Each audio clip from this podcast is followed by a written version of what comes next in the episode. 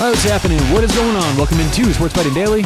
Appreciate you joining us on a Friday. Cranking out a couple pods today, but uh, on today's show, on this show, we're going to give one soccer pick, little Premier League, for tomorrow morning in uh, in some soccer. So this is going to be Saturday morning, 7 a.m. Pacific, 10 a.m. Eastern. We are taking Fulham minus 125, draw no bet. That means if the game ends in a tie, we get our money back. If Fulham wins, we win the bet. And if Burnley wins, we lose the bet. So the bet is Fulham minus 125, draw no bet. Now, one of the things we're doing here is buying Fulham low. And you may say, why in the hell are we doing that? Buying a team who's not playing well right now. It's because this is how we make money, right? We, we want to make bets where we have teams who are intrinsically being rated lower than we think they are. That's really all this comes down to.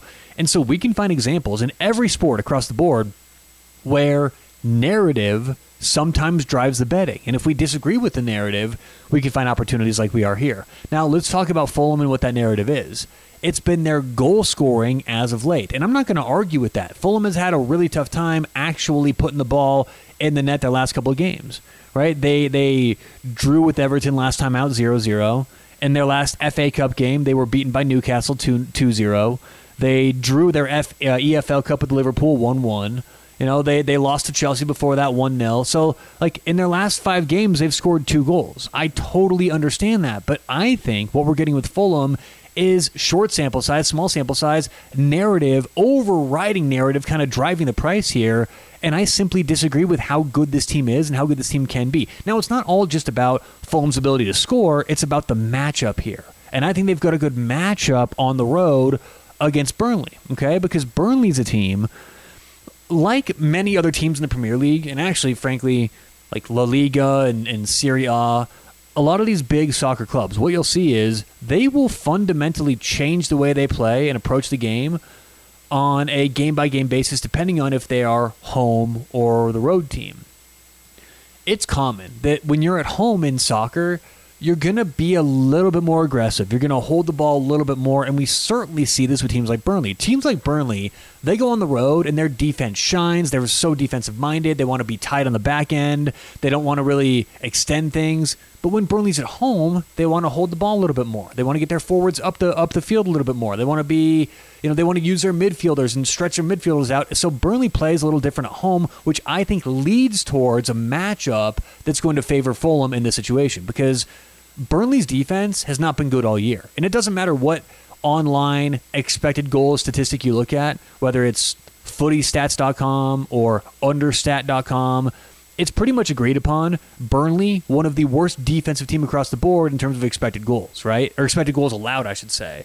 And Fulham, right there, maybe average to below average in expected goals. So this isn't some season long thing where Fulham just has been able to score and they're terrible generating chances.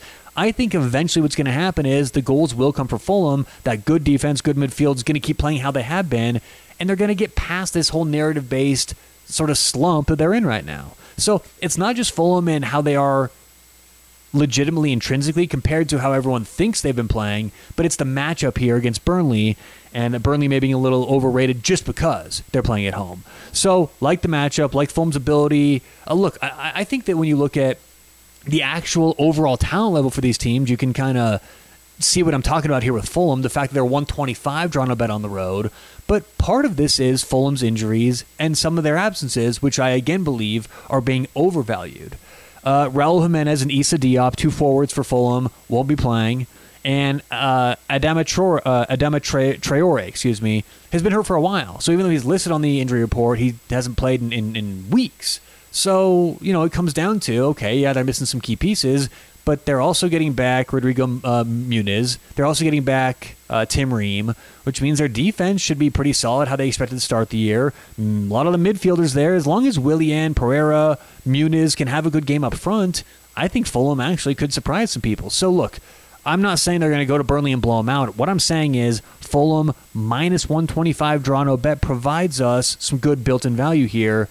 Um, and, and I, I do think this is more about people overreacting with Fulham compared to like a huge fade of Burnley. I like Burnley. I like Vincent Kompany. I think they've done a good job adding pieces this year. They play decent at home. It's not really about Burnley, more about Fulham and the market not accurately pricing some of these informational things that we talked about today. So the bet for Saturday morning is Fulham minus 125 draw no bet in some Premier League. So uh, yeah, that does it for today's show. Good luck. Hopefully you cash some winners today. We will talk to you tomorrow morning, bright and early, right here on Sports Betting Daily.